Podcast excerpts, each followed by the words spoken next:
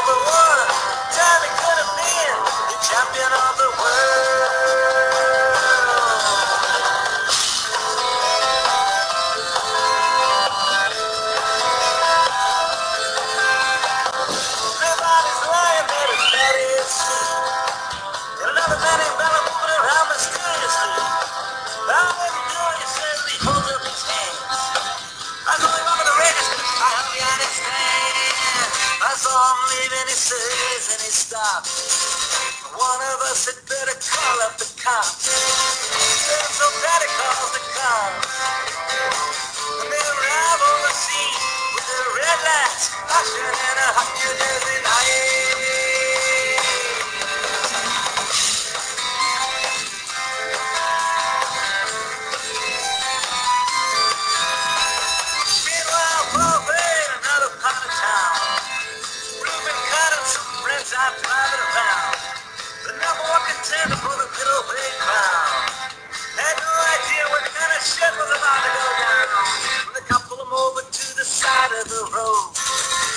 like the time before and time before that.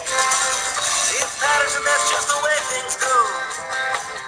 If you're black, you might as well not show up on the street unless you wanna drive a hill.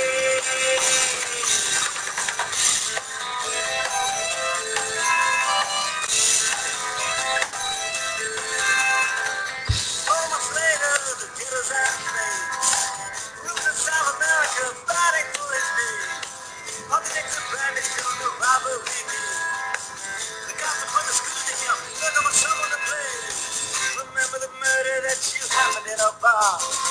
Remember you said you saw the getaway car. How'd you like if they folded long? Think it might have been that fighter running that night. Don't forget that you were white.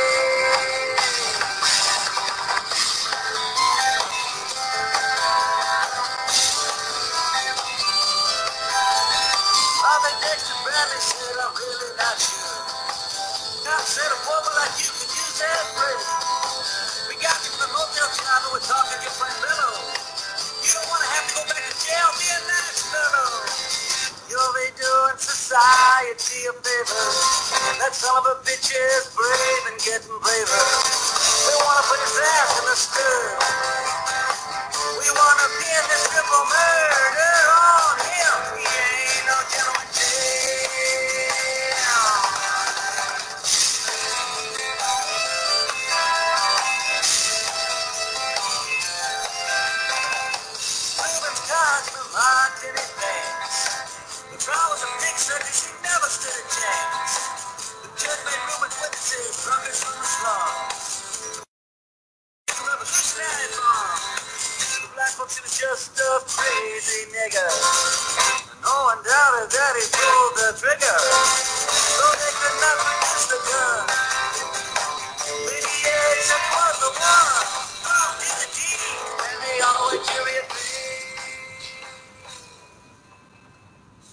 Bueno, a continuación vamos con una presentación sobre el Día de la Salud Mental.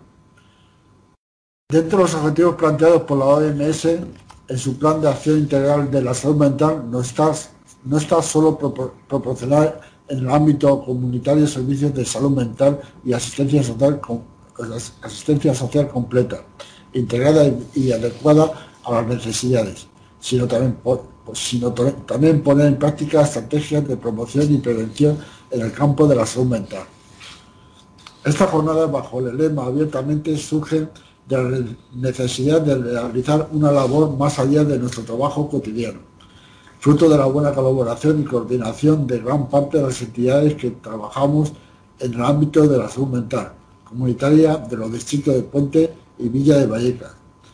En esta jornada, Centro de Salud Mental Villa y Puente de, de Vallecas, adscrito al Hospital Universitario Infante Leonor, Hospital Virgen de la Torre, Alusane, Fundación Manantial, con los proyectos Casa Verde, Centros Municipales de Salud Comunitaria del Puente de Villa de Vallecas, Fundación Pilar de la Mata y Centro de Atención Social a Personas con Trastornos Mentales Graves de Intres, Grupo Ester, Línea de Rehabilitación, Hermanas Hospitalarias.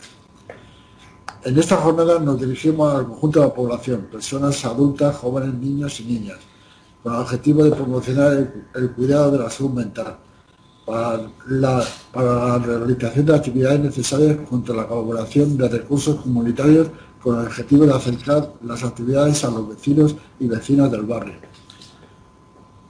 Pensamos que este tipo de acciones mejoran la percepción social que se tiene sobre el trastorno mental, ya que el estigma dificulta su proceso de recuperación y aumenta el riesgo de inclusión social y discriminación. Para que se dé una verdadera integración, la sociedad deberá cambiar estas ideas, por tanto los equipos de profesionales tenemos la responsabilidad de incorporar este tipo de acciones en nuestra atención.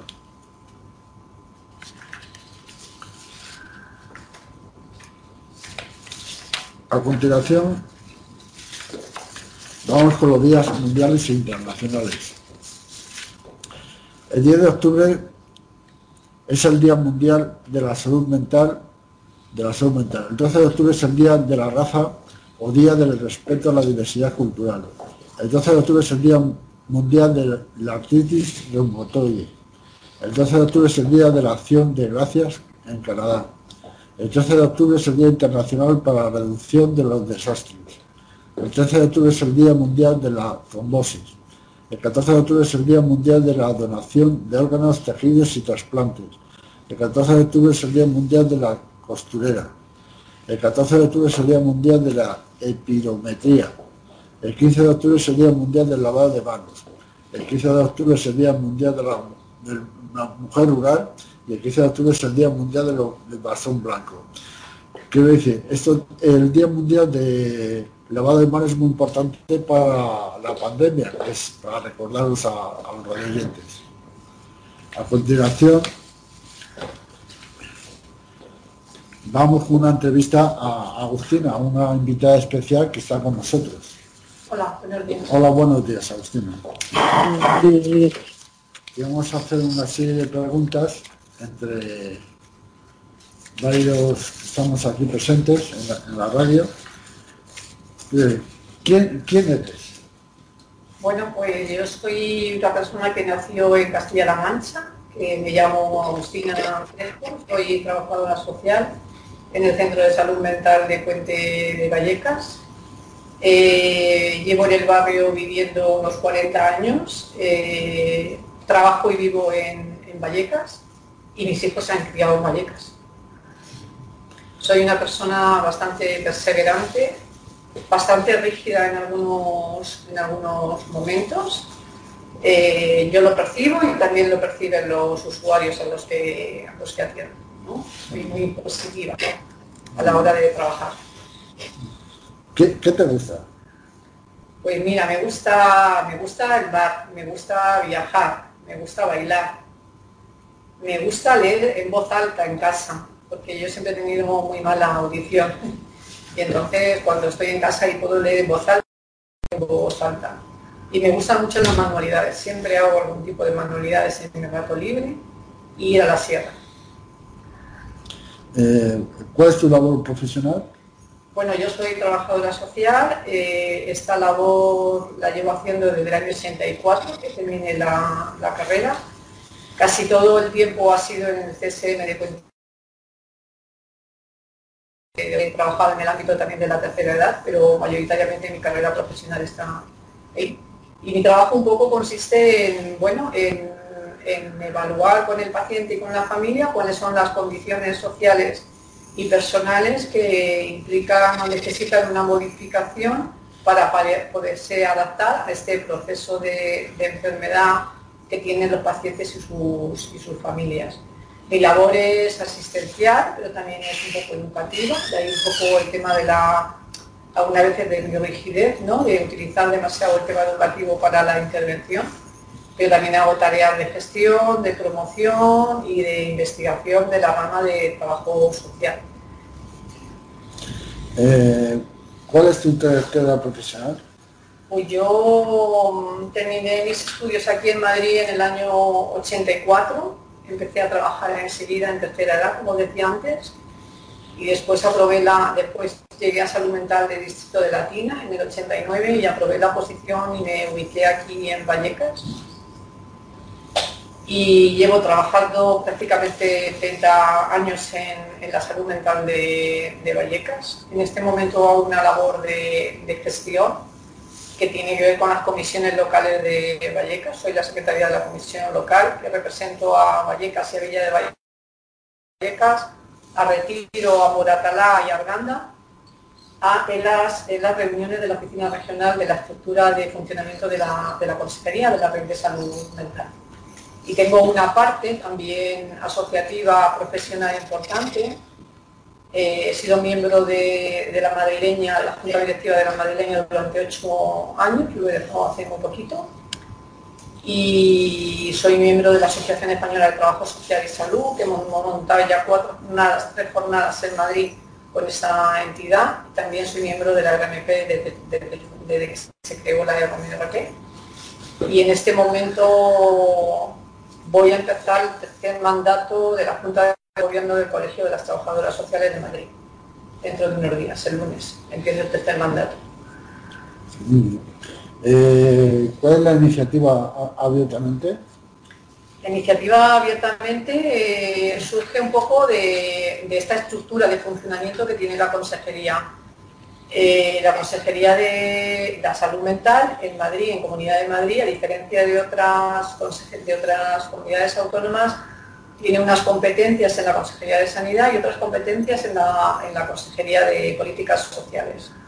Esas dos partes de, las patas que, tratan la salud mental de, Madrid tienen una estructura orgánica y funcional distribuida y adscrita a los hospitales de Madrid y que tiene unas comisiones. Entonces, eh, los CSM, que son los centros de referencia para atender a la salud mental de forma ambulatoria y con un carácter comunitario, eh, representan como a cada hospital, más o menos. Entonces tienen unas comisiones que tienen las comisiones a nivel de distrito, a nivel de área y luego eh, en la oficina regional. Entonces, en lo que sería en este momento lo que llamamos ahora, siempre hemos llamado comisión de área, pero bueno, ahora se llaman comisiones locales, lo que sería la comisión local de Vallecas, de los recursos diurnos de, Vallecas, de Puente y de Villa Vallecas, en esa comisión se plantea el poder hacer algo que tuviera que ver con la promoción de la salud mental y la participación de la ciudadanía en actividades que pudiéramos organizar.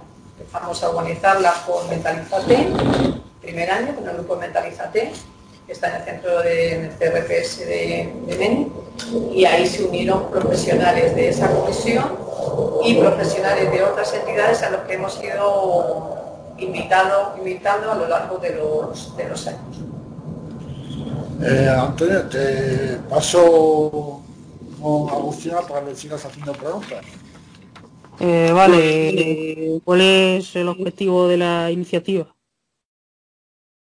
Pues la comentaba, partía de, que, de, cómo podíamos hacer actividades que promocionaran la, la salud mental y que fueran de participación para los colectivos afectados y que también pudiera de alguna manera eh, llegar a la ciudadanía de, estos dos barrios y de, y de otros barrios. Entonces, nuestro trabajo era un poco, bueno, utilizar herramientas a través de actividades que permitieran un poco normalizar los problemas y las problemáticas de, salud mental a través de, actividades. Eh, y a partir de ahí, pues organizamos en, final del año 2015 la primera jornada que salió en junio del 2016 eh, con actividades que estuvieron centradas en el ámbito en el ámbito hospitalario fueron todas en el ámbito hospitalario empezamos con una exposición y con una y con una conferencia para profesionales y para público eh, el tema es que podamos intervenir todo el proceso tanto los los que nos dedicamos a la salud mental como los profesionales del hospital que quieran colaborar como los usuarios como sus familias y sus allegados y que sea de puertas abiertas a que la ciudadanía pueda también participar. Vale, ¿cuántos años en funcionamiento? Pues esta sería la quinta, la quinta jornada, que debido a estas circunstancias, bueno, las actividades van a ser mucho más reducidas que han sido en otros momentos y las entidades también están más reducidas que en otros, en otros años, que hemos llegado a ser, yo creo que hasta 10 entidades, entre los que han cedido espacios y los que han participado activamente. Intentamos que, las actividades se hagan en diferentes puntos del barrio para permitir la accesibilidad de la gente sobre diferentes actividades y también para diferentes grupos de, población, para poder cubrir desde los niños hasta los mayores, hasta los adultos. y las actividades de cuerdas? Pues actividades que recuerdo y hemos hecho actividades en centros cerrados, en centros juveniles, en, guarderías, en la biblioteca, eh, en la calle, hemos hecho música en la calle, hemos hecho actividades y el tema de desmontar mitos también en la calle. A mí teatro, eh, conciertos, lectura de poesía, eh, jabones, bueno, que claro, son cinco años, da para muchas actividades, ¿no? A mí posiblemente la que me ha, entrañado ha sido el teatro del año pasado. El teatro del año pasado, que fue un montaje que se hizo a través de, de Alusamen con gente del grupo de, taller de, teatro y un libreto de una usuaria nuestra, eh, de la persona que lleva el taller. Bueno, pues montar un, un pequeño sketch sobre cómo había ido la evolución y la historia de la psiquiatría en cuanto a cómo habían sido tratados los pacientes a lo largo de los, años. Y todo representado y escenificado por los propios pacientes. Me pareció una actividad muy emotiva que, bueno que estaban haciendo ahí en primera persona las personas afectadas y que yo creo que supuso un esfuerzo por la identificación de cosas de las que estaban poniendo en el teatro para mí fue una actividad muy emotiva. ¿Y cómo mejoramos los profesionales y la salud mental de las personas? Pues cómo intentamos, pues intentamos mejorar la salud mental por formándonos, formándonos de forma continuada y también perfeccionando mucho y supervisando lo que hacemos a, a diario para mejorar nuestras, nuestras intervenciones. Yo creo que también depende mucho de, de cómo somos cada uno, eh, del compromiso que adquirimos a la hora de, atender y también tenemos que tener en cuenta bueno, las capacidades de las personas que tenemos en el otro lado, porque muchas veces no, por mucho que, no, nos preparemos para hacer las consultas y luego tenemos el referente al otro lado, que es que nos va a marcar, el usuario va a marcar cómo van a ir pues, los avances, las decisiones, el consentimiento para avanzar, el, regulamiento, el ahora no puedo, el bueno, pues yo creo que, que los profesionales estamos ahí como punto de referentes, pero no somos los únicos referentes. Los referentes sois las personas que, que tenéis problemas de salud mental o que estáis diagnosticadas, porque problemas de salud mental tenemos todos, o que estáis diagnosticados y que necesitáis del otro para del otro profesional para poder construir vuestro funcionamiento diario. Ahora le paso a Wael. Bueno, antes te, eh, Agustín había elegido una canción, ¿no? Ah, vale. Sí, Eh, la canción, vamos con la canción, llegó la hora de Carduy, de carne y hueso.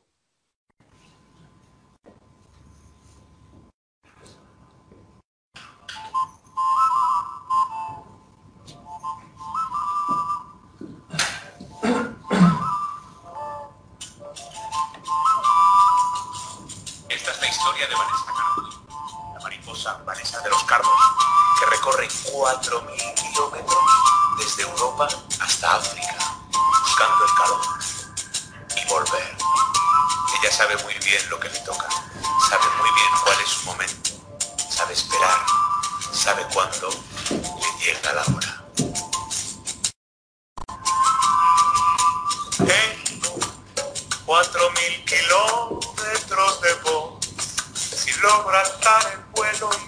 El calor, pienso que aquí nada puede estar peor. Las ratas se llevaron todo lo mejor. Temo no poder alzarme.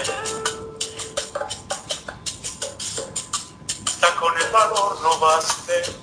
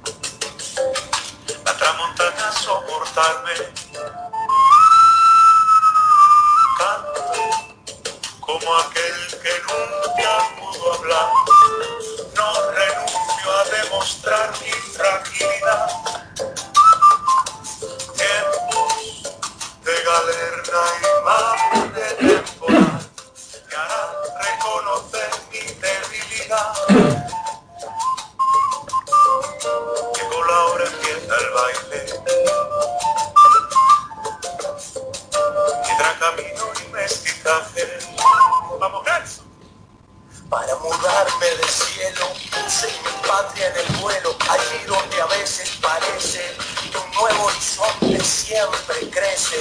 No voy escapando, mi sino es vivir buscando nuevos paisajes, encontrando en el viaje la esencia pura del mestizaje. Desde la altura es de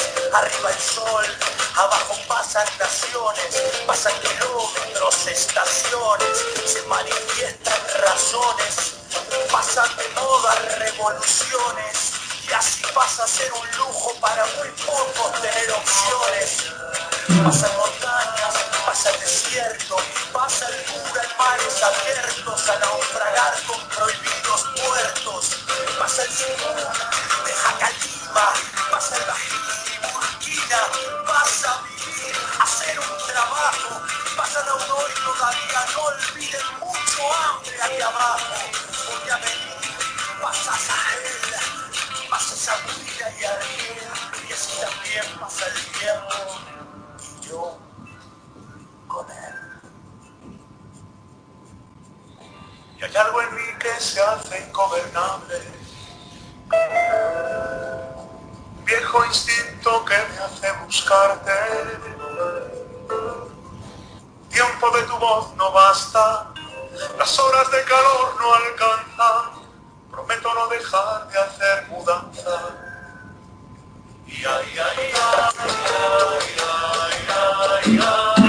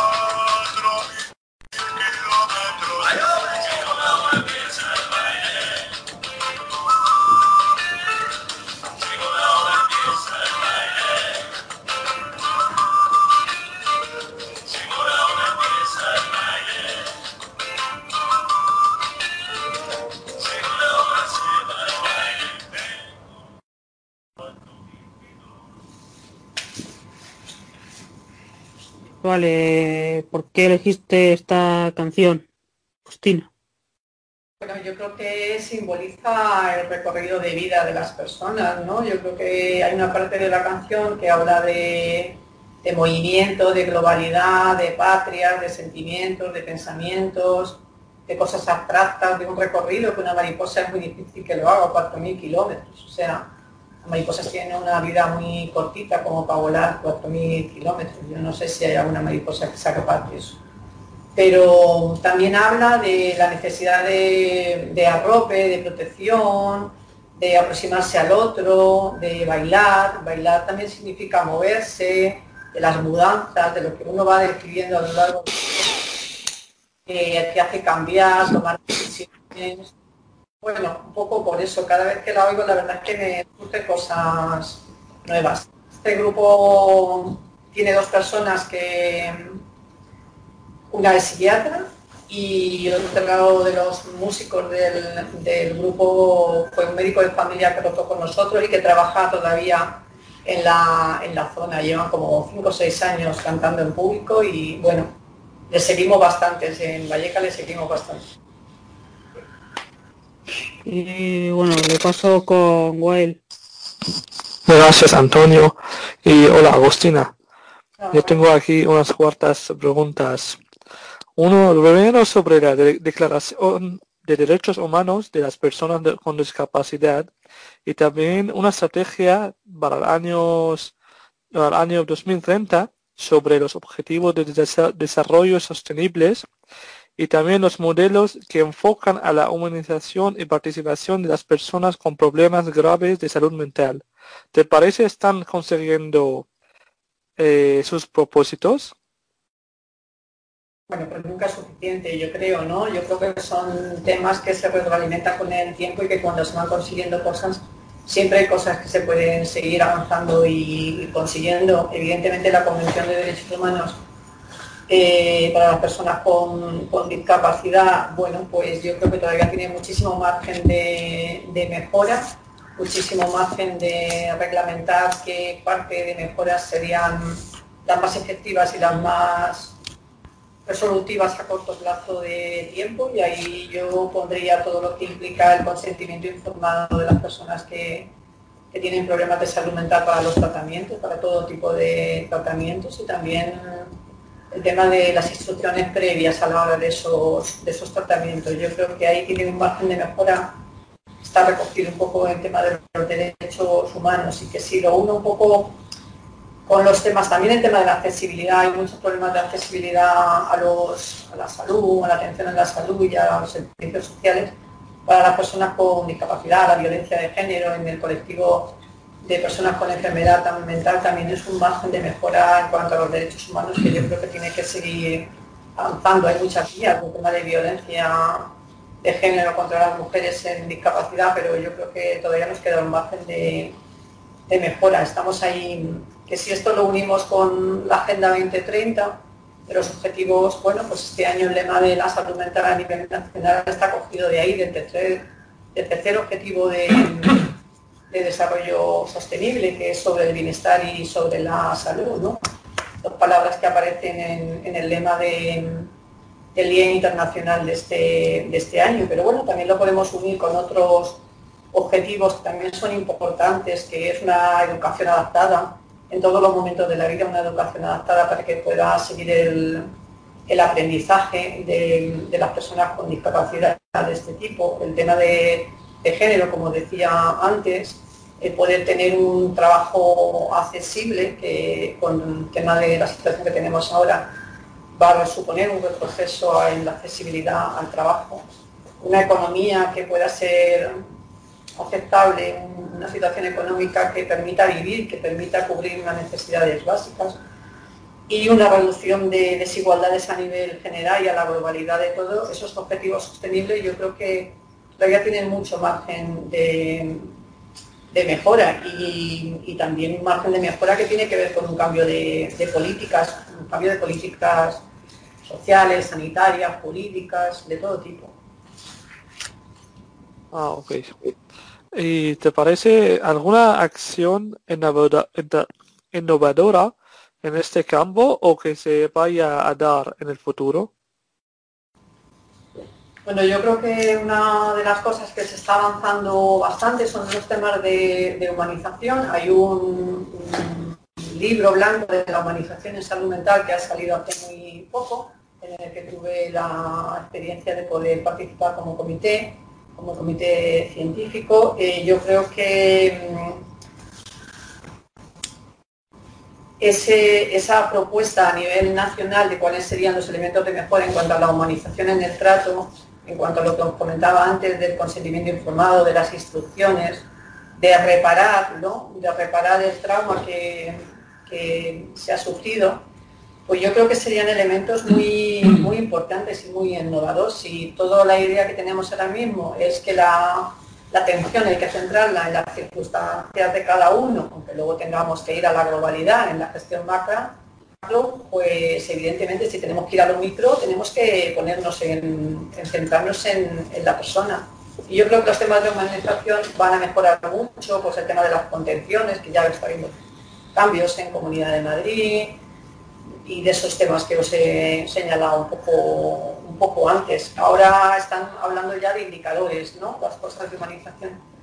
Ya estamos en el avance de planificar un poco qué indicadores se van a medir y cómo se va a mejorar esas ideas generales en cuanto a mejora de la humanización en el trato a las personas que tienen problemas de salud mental. Ok. Eh, ¿Qué asignatura pendiente tiene el modelo de la atención a la salud mental, ¿algunos puntos fuertes? Pues tiene, pues tiene como todo en esta vida, inversión, inversión, inversión económica. Yo creo que hasta este último plan de salud mental de Comunidad de Madrid, donde se ha hecho una inversión económica importante, si queremos mantener el modelo de intervención comunitario y queremos potenciar ese, ese modelo, nos queda mucho de recorrido, porque ese modelo implica normalizar y no solamente crear recursos para, para los colectivos, sino también normalizar la, actuación dentro de los colectivos normales. Y para eso necesita personal, necesitamos unos equipos más potentes.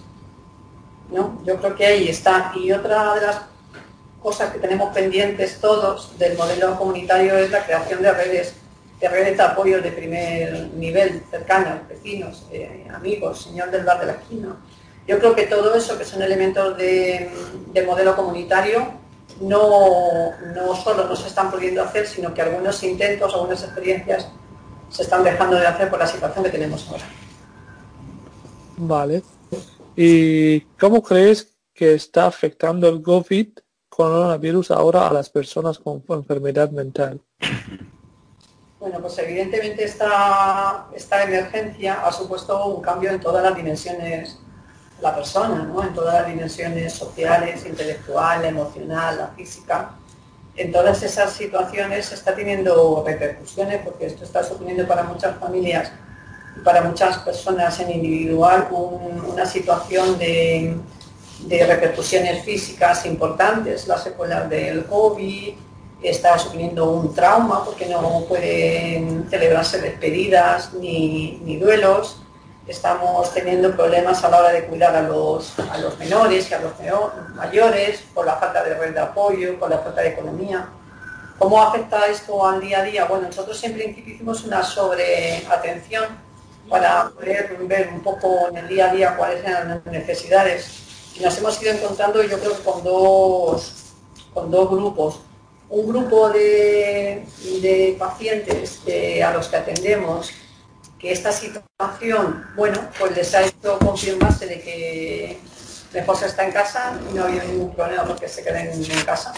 entraba dentro de su pensamiento y posiblemente de su tema de su enfermedad y se han quedado perfectamente en casa sin ningún sin ninguna crítica y sin ningún padecimiento a esa situación. Y salir de ahí y sacarles de ahí pues está costando está costando bastante.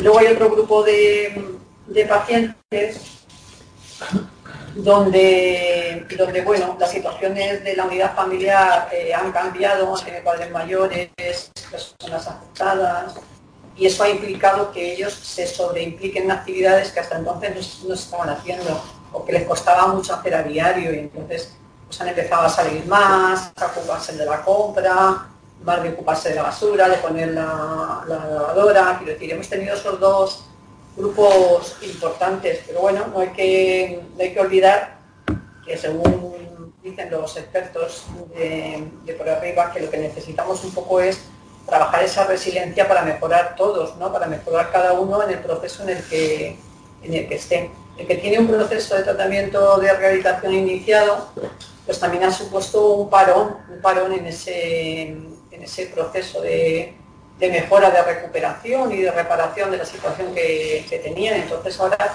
nos encontramos con que hay que reevaluar todas las situaciones para ver qué capacidad tenemos todos, los individuales, los profesionales y las familias, para poder hacer una resiliencia que permita avanzar con una calidad de vida aceptable, consensuada, comprometida y decidida de hacer. Muchas gracias Agustina y ya se acabó las preguntas. Muchas gracias y bienvenida otra vez. Bueno, ahora vamos con una, una canción eh, titulada Saldremos a la lluvia de Manolo García.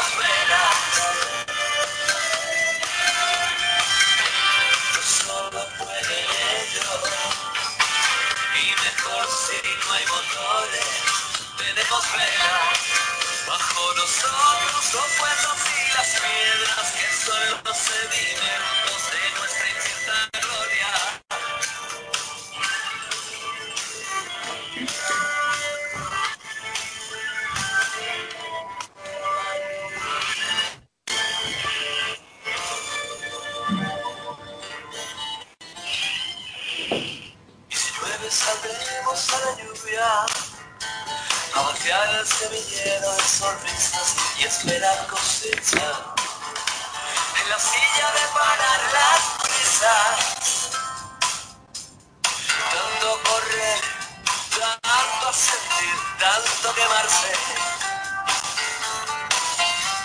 El viento te traerá nuevos encuentros, amores nuevos y una vida dulce más plena cuanto menos soberbia.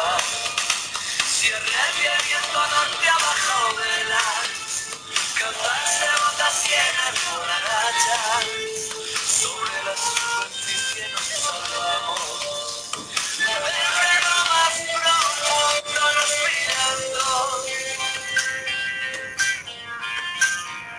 solo puede ello, y mejor si no hay motores bajo nosotros los huesos y las piedras que son los sedimentos de nuestra incierta gloria. Bajo nosotros los heridos, los movidos que emanan de la cara, lo único que Pues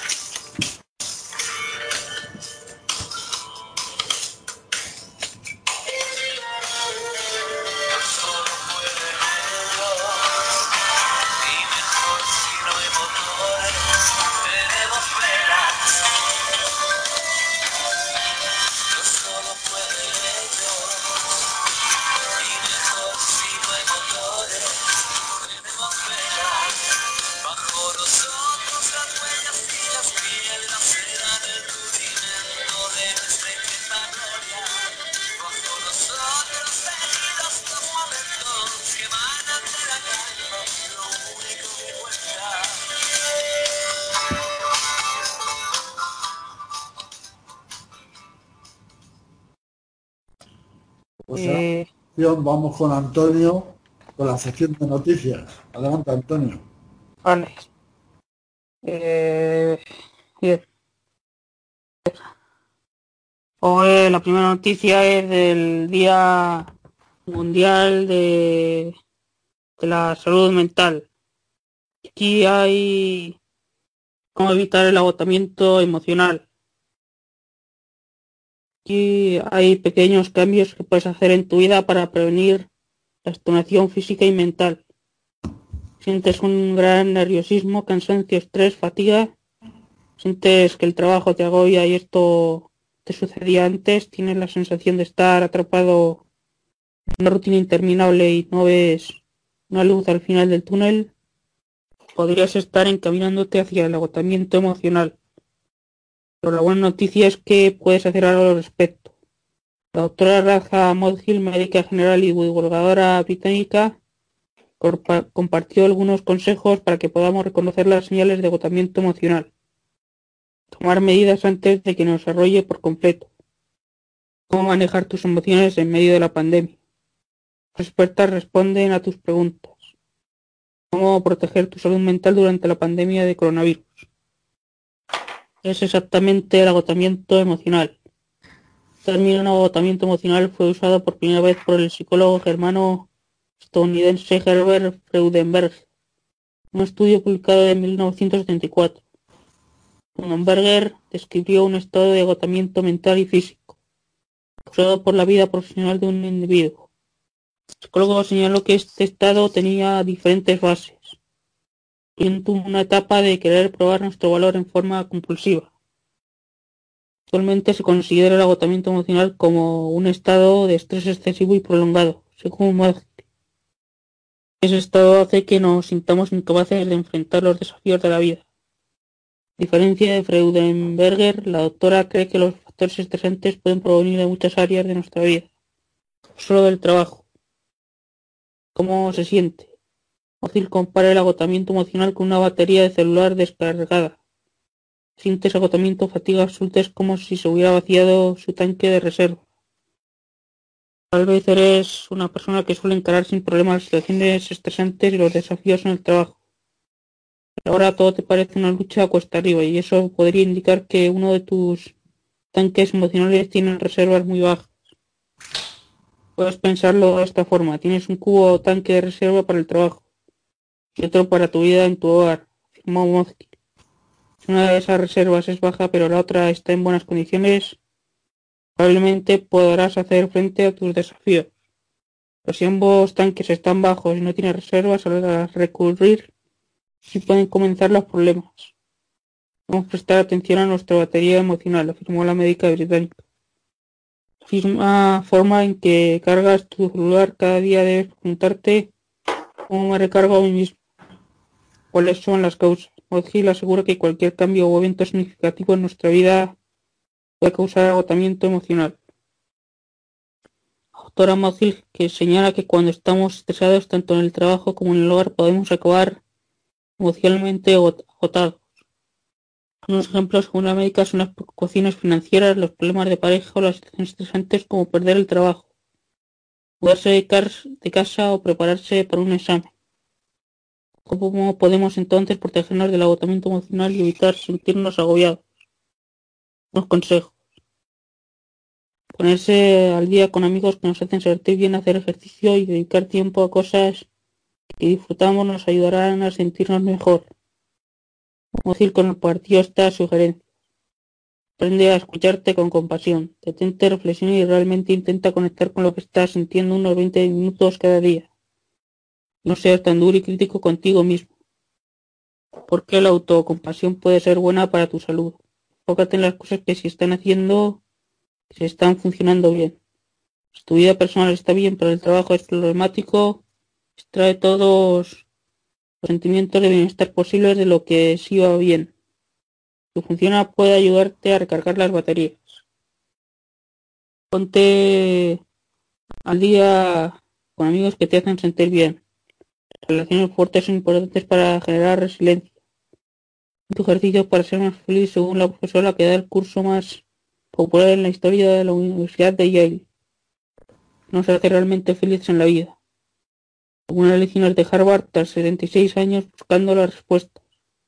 Ejercicio regularmente. Cosas que disfrutas y han de esto una prioridad. O si se trata simplemente de ver tu comedia favorita. Escucha tus canciones preferidas. Si que afecta a nuestro sistema nervioso parasimpático. Nos ayuda a relajar. Duerme suficientes horas. La Asociación Estadounidense del Sueño constató que los adultos que duermen menos de 8 horas una noche reportan niveles más altos de estrés que aquellos que duermen 8 horas. La falta de sueño afecta a nuestro humor y nuestra habilidad de lidiar con los desafíos. Porque cuanto menos duermas, más corta será tu vida. Transforma gradualmente estos consejos en hábitos diarios. Y, y haz que sean parte de tu rutina. Graham Hill espera que sus sugerencias ayuden a prevenir el agotamiento emocional. Dica cree que si damos prioridad a nuestras baterías emocionales, como solemos hacer con los de nuestros teléfonos, veremos una gran mejoría en nuestro bienestar físico y mental. Y solo doy esta noticia o doy más. ¿El qué, Antonio? Solo doy esta noticia o doy más. Puedes decir una más, lo que tú valores. Pues con esto vale. Vale, claro que sí. Vale, bueno, pasamos también, hoy tenemos público, que es algo que no suele ocurrir, y tenemos una compañera que también, es- bueno, es trabajadora en la mini residencia de salud mental de Getafe, educadora Hola. social, y bueno, nos había puesto, nos había dicho una canción para poner. Sí. ¿Cómo se llama? Imparables.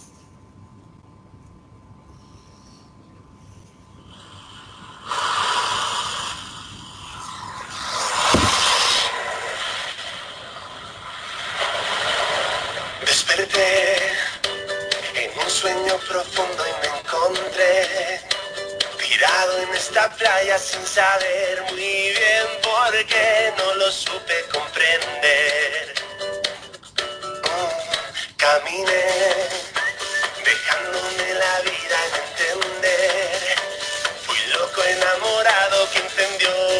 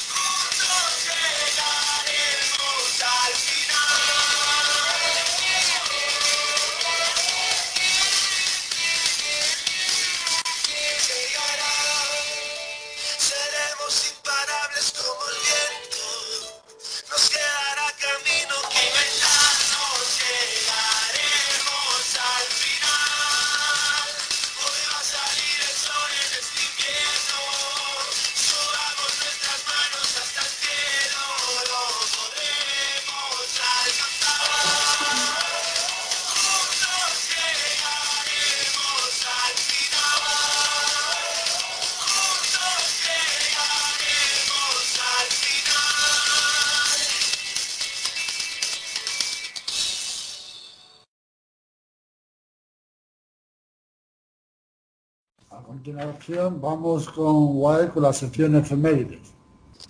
Ok, vale. Hablamos del hoy el día 13 de octubre en 2006.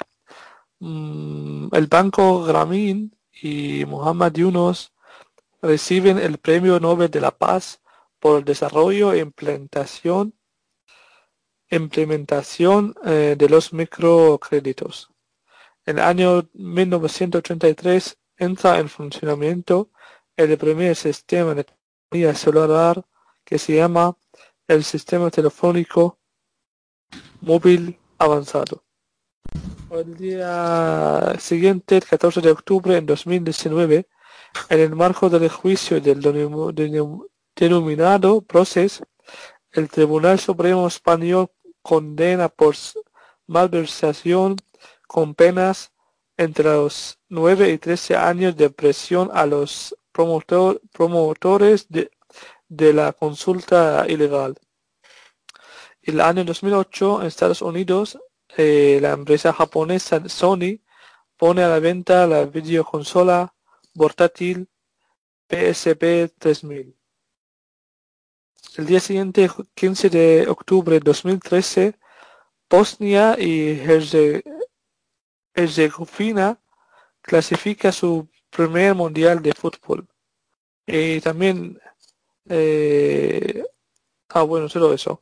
El día 16 de octubre, el, el año 2004, en España, el futbolista argentino más famoso ahora del mundo, Lionel Messi, hace su debut oficial con el club de fútbol eh, Barcelona con 17 años de edad nada más. Pasaría así a ser uno de los mejores futbolistas de todos los tiempos. El mismo día, 16 de octubre de 2003, en Argentina, en Buenos Aires, el presidente de Argentina, Kirchner, junto con Lula de da, da Silva, presidente de Brasil, firman el Consenso de Buenos Aires para reactivar la alianza comercial entre ambos países. El día siguiente, 17 de octubre 2011, en Chile, entra en vigencia la llamada Ley de Postnatal de seis meses que permitirá a los padres y madres estar más tiempo con sus hijos recién nacidos. En 1992, la ONU estableció el Día Internacional para erradicación de la pobreza. Y por último, el día 18 de octubre 2013, en Estados Unidos eh, sale a la luz la versión oficial del sistema operativo de ordenadores que se llama Windows 8.1. Y por último, en 1968, en los Juegos Olímpicos de México, eh, Bob Beamon eh, establece un nuevo récord mundial de 8,90 metros en, en, el salto de la longitud. Y así se convertirá, convertirá en el récord más duradero del atletismo con 23 años de duración y así considerado por el Sports Illustrated como uno de los cinco mejores momentos del deporte del siglo XX. Y así terminamos esta sección de efemérides. Entonces pasamos ahora entonces a canción, a, escuchar la... Ahora él lo que, bueno, tenemos un, invitado especial entre el público que es Pedro, de Alusamen, ¿no? Alusamen. Y, cualquier aportación que tengas o lo que nos quieras decir es bienvenido, como bien te decía antes. Pues eh, en primer lugar, agradecer a Lusame su facilitación para participar en vuestro programa. Y lo primero que quería mencionar es a mi hijo David. Tiene 35 años y está sufriendo los mismos problemas mentales que yo. Solo lo sabemos mi mujer y yo. Y quiero darle un abrazo muy fuerte y darle mucha fuerza porque el hecho de pensar en cómo ayudarle a él hace que yo me, olvide de mis problemas. El problema de mi hijo David es el mismo con el que empecé yo desde el niño, rumiando ideas, teniendo obsesiones, ansiedades, depresiones. Pero no empecé a, a ser tratado farmacológicamente hasta los 23 años. Actualmente estoy ya jubilado y mi familia, tanto David como Iván, mi otro hijo y mi mujer, me han servido de, muchísimo apoyo. La Fundación Alusá también y muchos profesionales de la salud mental. Como digo, desde niño he padecido una cosa que se llama TOC, que son obsesiones, ideas que te vienen a la cabeza y cuanto más las combates, más te, vienen. Entonces, eh, eso me hacía entrar en, en, depresiones. Eh, eh, me empezaron a tratar los 23 años y eh, donde trabajaba hicieron un ERE y, me tuve que, que prejubilar.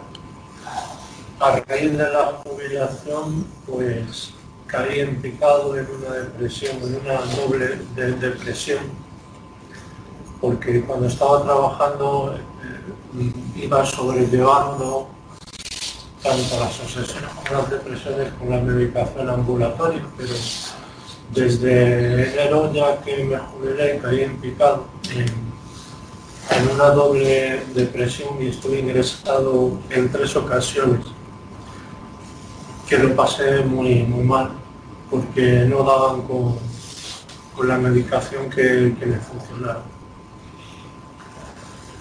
ha sido un tiempo de mucha angustia, de mucho miedo, de mucho sufrir, de pasarte por la cabeza incluso ideas de suicidio.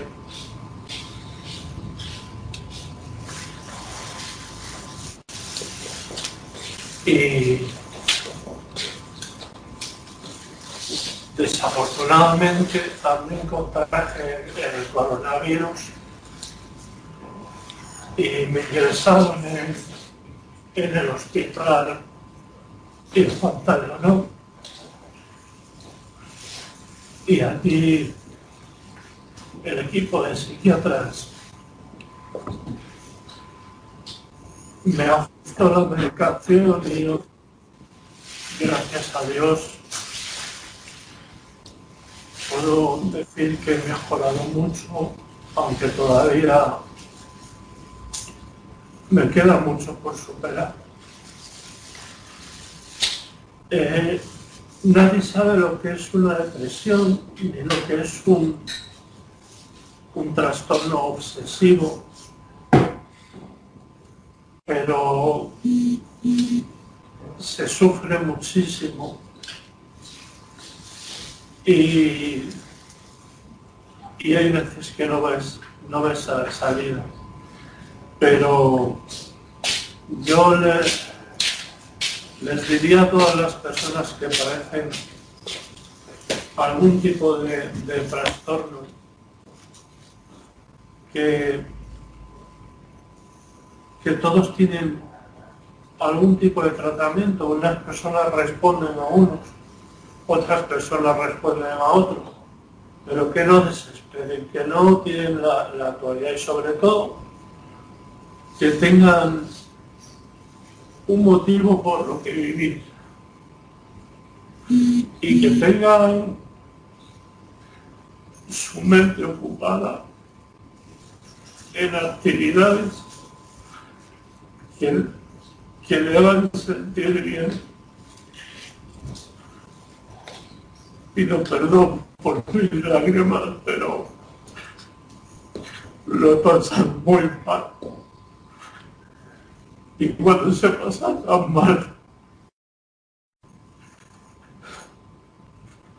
ves la vida de otra manera.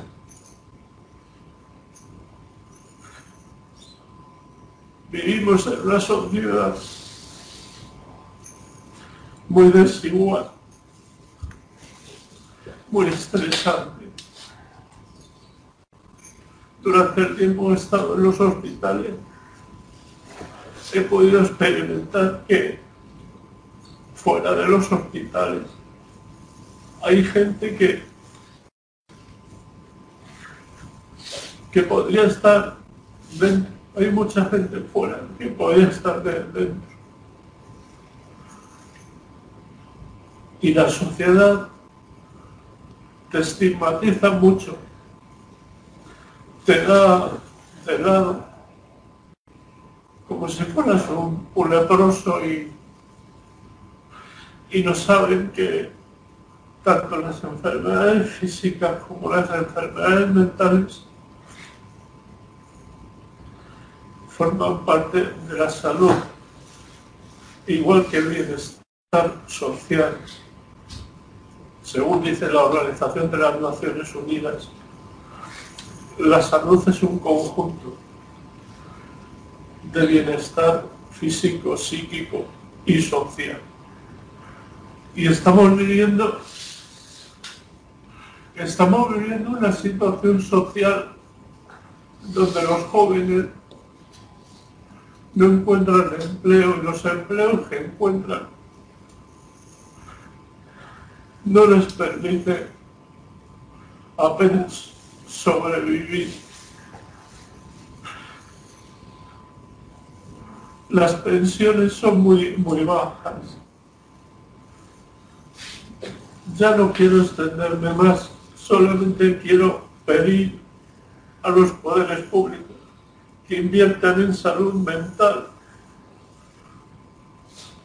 porque no lo publican, porque es un tabú, pero hay muchos suicidios. Casi hay tantos suicidios como accidentes de tráfico. Y esto hay que evitarlo. Hay, que evitarlo tienen una norma de, no difundirlo porque dicen que pueden propagarlo, pero hay que darlo a conocer para prevenir y ayudar a esas personas. Muchas gracias a todos y